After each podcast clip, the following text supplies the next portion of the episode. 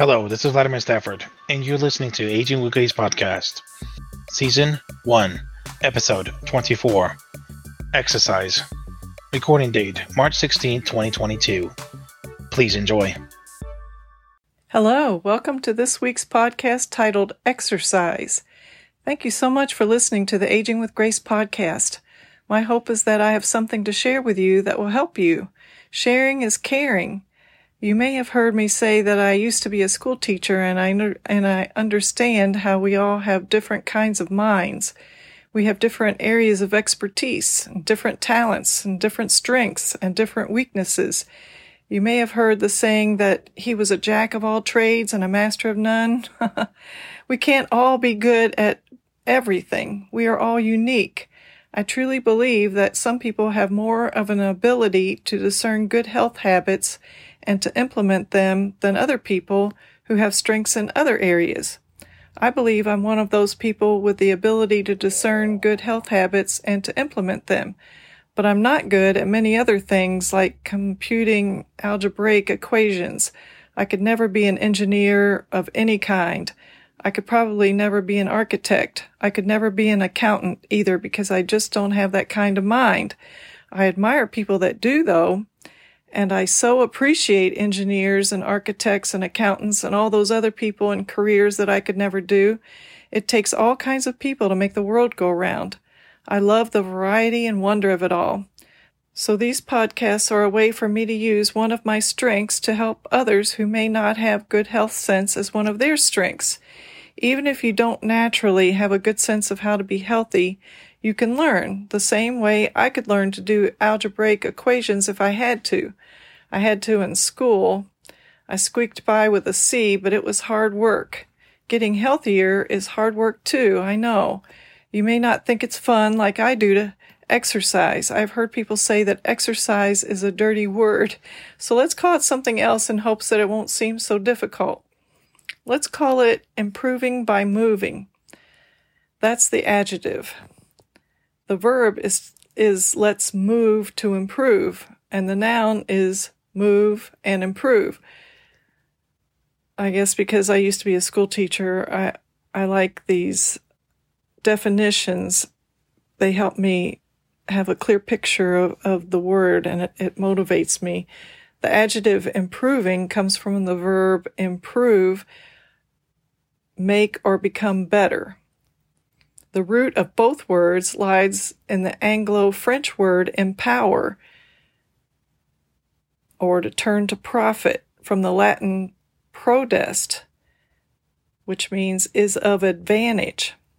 And the definition of move is as a verb, go in a specified direction or manner, change position, like she stood up and moved to the door.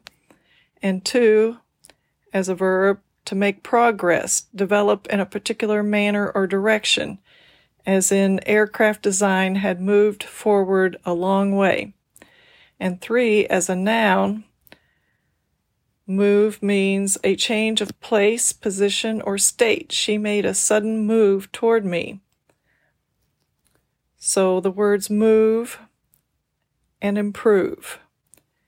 Used as a verb or an adjective or a noun, both words are powerful and uplifting. I believe we were made to move. We are mammals, after all, not plants. Have you heard that sitting is the new smoking? Sitting is really bad for you. It used to be that people only sat around if they were reading or knitting or sewing, but now people sit around on their devices or watching television for hours and hours and hours.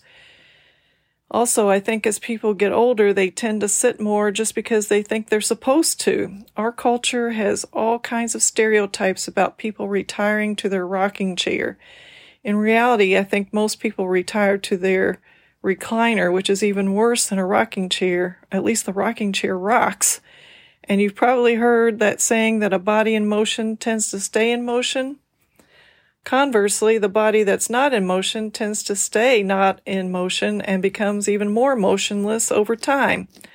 I don't know where you are in your life. I don't know how much you have been moving to improve. And remember, that's going to be our positive way of saying exercise. But for the sake of this podcast and to help as many people as possible, I'm going to assume that you have not moved to improve. In other words, exercise for a very long time and probably, possibly, I mean, never. If you're listening to this, you've probably already made the decision to move to improve. That's wonderful. There are so many benefits for you ahead. You're going to feel better, sleep better, have more energy, have more sex, have better sex, be stronger, have better balance, have better range of motion, and be in a better mood. It'll even increase your immunity so you won't get sick as often. If you have never made the attempt to move to improve your body, then you are probably wondering how to begin, especially if you are older now. It is never too late, even if you're in your, in your 80s or 90s. But of course, it is always a good idea to get a physical examination from a licensed clinician so that you can be certain that you're physically able to begin to move to improve. All right, so let's assume that you have been given the go ahead by your healthcare provider. The first thing is to set aside a time of day and regard that time of day as set in stone. Regard it as a job, as a duty, as something that has to be done every day. You can give yourself one or two days off as part of your schedule. In fact, you should take at least one day off, but don't fudge and switch your off days around. No cheating. If you're feeling tired on a particular day, just do your workout slowly. Of course, if you're sick, then take the day off and get better. If you're really sick, you might want to listen to my podcast titled, You Have a Virus. Now what? It's number 17. The important thing is to listen to your body and to be good to your body. Your body wants to move, but it may have forgotten how to. Remember when you were a toddler or re- Remember toddlers you've seen? Toddlers are always in motion. Pretend you're a toddler again, learning how to move, having fun with your body in motion. I like to pretend that I'm a kid again. To me, getting older is like being a kid again because my body is going through so many changes, just as when I was growing up. To me, growing older gracefully means accepting these changes and making the most of them. Turn your move to improve times into playtime. You have an excuse now to devote time to improving your health. You're getting older and you need to focus on improving, or you will slip into being unhealthy, and nobody wants that. Diabetes, strokes, and heart disease run in my family. Oh, and some Alzheimer's too. So, my excuse for spending precious time moving to improve is to prevent these genetic, genetic diseases because you can prevent or at least delay some inherited diseases with moving to improve. Research shows that. Another way I motivate myself is by making sure I look fashionable because I like to look fashionable. I checked out what they were wearing in the gym and then shopped for similar items. And I think it's important to do something with your body that you enjoy, like tennis or basketball, etc. And if you're doing a sport, you need the right equipment. So I bought myself some roller skates and some roller blades, and I'm going to buy myself a tennis racket too. I have a tennis racket, but it's about 20 years old. I'd like to try out some other activities too, like racquetball and scuba diving. I like ping pong too, but getting to a table is a challenge, and I certainly don't have room for one where I'm living. I would love to put one at the clubhouse though. Hmm. And a billiards table, and a sauna, and a lap pool. I could go on and on. I can dream, can't I? the best moving to improve is to just walk, if you're able to walk. I know that if you're overweight, walking is a huge effort, but please make that effort. Just walk a few steps the first day, then a few more the next day, and the next day. You can do it. You might want to buy an Apple Watch or some device to keep track of your steps. The goal is to improve. You'll be amazed at how much better you feel. It'll be so much easier to lose weight if you're walking every day. Now that the weather is getting better, I recommend walking outside. There's nothing like fresh air and sunshine and moving to improve that will improve just about every area of your life. Just a little aside here about your posture though. If you if you have had a life of inactivity, your posture has probably suffered because you don't have the muscle to stand up straight. I remember, I, I mean, I recommend some strength training with the guidance of a personal trainer to begin with. You need good posture while you're walking for the most benefit. If you don't have a good posture while you're walking, it will put a strain on your joints and you won't be as comfortable as you would if you had good posture. You may even need to see a physical therapist and or a chiropractor to help you with your posture. But you can do a lot on your own to improve your posture. Just look at yourself standing sideways in the mirror and make yourself stand up straight and think to yourself, how does this feel? It feels weird at, at first to be sticking your chest out and holding your head back and tucking your buttocks under. I like to picture myself lifting my chest in order to give room for my organs. It feels great after you've done it for a while. You're improved when you've improved your posture, I mean. I bought a brace for myself a couple of years ago, but it was so uncomfortable I really didn't use it. There are a lot of YouTube videos on how to improve your posture. Some are good and some are not so good, but I recommend you check them out and glean from them what you can to improve your posture. Oh, and one more thing I've found helpful for improving my posture. When I'm walking by a store window or a mirror, I look at myself sideways to see what my posture looks like as I'm walking it usually looks terrible. it motivates me to stand up taller and have a better posture. When you are, when, no matter where you are in your pursuit of moving to improve, don't get discouraged. Don't give up. If you are not able to walk for whatever reason, do whatever you can do to move your body rapidly to increase your heart rate for a sustained period of time. Your ideal heart rate during an aerobic workout will depend on your age and fitness level. As I said before, you might want to work with a personal trainer to begin with to help you navigate how to do this. But in general, you should be breathing hard, but not so hard that you can't talk. And of course, at first, you won't be able to do very much without getting out of breath, but the more you do it, the more you'll be able to do it. So that in time, you'll have more energy and more lung capacity. And you should do this ideally for 40 minutes, but of course, starting out, you probably won't be able to do 40 minutes, so work up to 40 minutes gradually. And depending on your physical limitations, you may want to use a special kind of equipment to help you get an aerobic workout. Or you may just want to roll around on the floor. Of course, you want space and padding on the floor, but rolling around on the floor is a lot of fun. Try to have fun with whatever your body can do to get your heart rate up there and keep it up, ideally up to 40 minutes. Next, I'm going to read an article from the Cleveland Clinic titled, You Can Start Exercising at Any Age. Here's How Six Tips to Get You in Good Shape. We all know exercising regularly can keep you active as you age with fewer health issues, but how do you actually do it? Some people manage to stay fairly fit by keeping up with a busy lifestyle until they get older. Others have just never gotten around to exercising much and it starts to show. Either way, if you're pushing 60 or you've already passed that milestone, it's time to get serious about making exercise a staple in your daily routine. If your treadmill has gathered some dust, don't worry. Here are six practical tips to get you going. Number one, get the go ahead. If you haven't seen a doctor lately, that's your first step. He or she will give you a physical exam to assess your present fitness level and make sure you're healthy enough to start picking up the pace. This is the time to find out whether any medical problems will affect your health, your exercise routine. You may need to adjust for conditions such as heart problems, arthritis, or diabetes, but exercise can also help you manage these conditions, so don't get discouraged. The key is to have clearance that will help guide your first steps.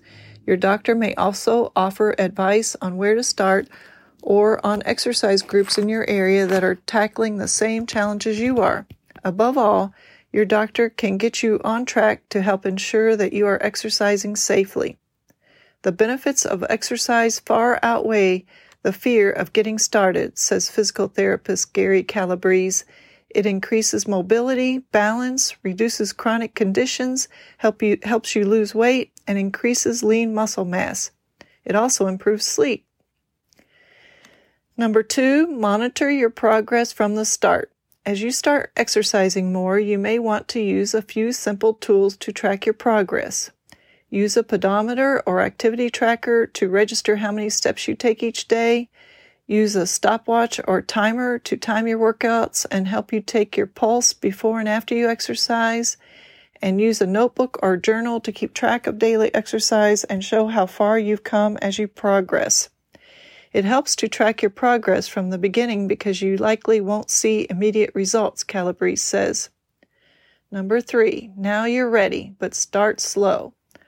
All workouts should begin with a warm up and stretching. Simple leg and arm swings or trunk rotations are good for getting your muscles firing and your circulation going. If you're going for a walk, walk slowly and steadily for a few minutes before picking up the pace. Relax, breathe, and don't be afraid to take it slowly at first. You'll find that it comes more easily as you develop a routine. 4. Choose the best exercise for you, exercises for you. A balanced exercise routine should include aerobics, strength training, balance, and proprioception, which is the ability to sense where your body is in space. Here are some tips to create the right routine. Alternate days. Switch back and forth between aerobic and strength exercises, working to working up to at least 30 minutes of exercise 5 days each week. Find activities you enjoy. In general, find something new that you enjoy or activities you enjoyed in the past and get moving. You might try walking, bicycling, sports, dancing, or Pilates. And if you can find friends who will exercise with you, all the better. You'll help motivate each other. Consider swimming. Doing laps in a pool, walking, or swimming is a great cardio workout, especially helpful if you are overweight or have joint pain. Go for a walk. Walk briskly between certain landmarks in your neighborhood. If the weather is bad, walk up and down stairs at home or do chair, sit up, sit and stands. Start slowly and increase in five minute increments, eventually working up to about 30 minutes a day, Calabrese says. Strength train. Use free weights or resistance bands for strength training. Rotate through the muscle groups back, arms, legs, stomach, hips to build in recovery time. Use 5 pound dumbbells or kettlebells and slowly add weight as you're able to do more repetitions. Work on balance every day. Try something as simple as standing at your kitchen counter on one foot and then the other, which helps improve balance. Yoga and Tai Chi are also excellent choices for older adults who want to improve balance and flexibility, he says.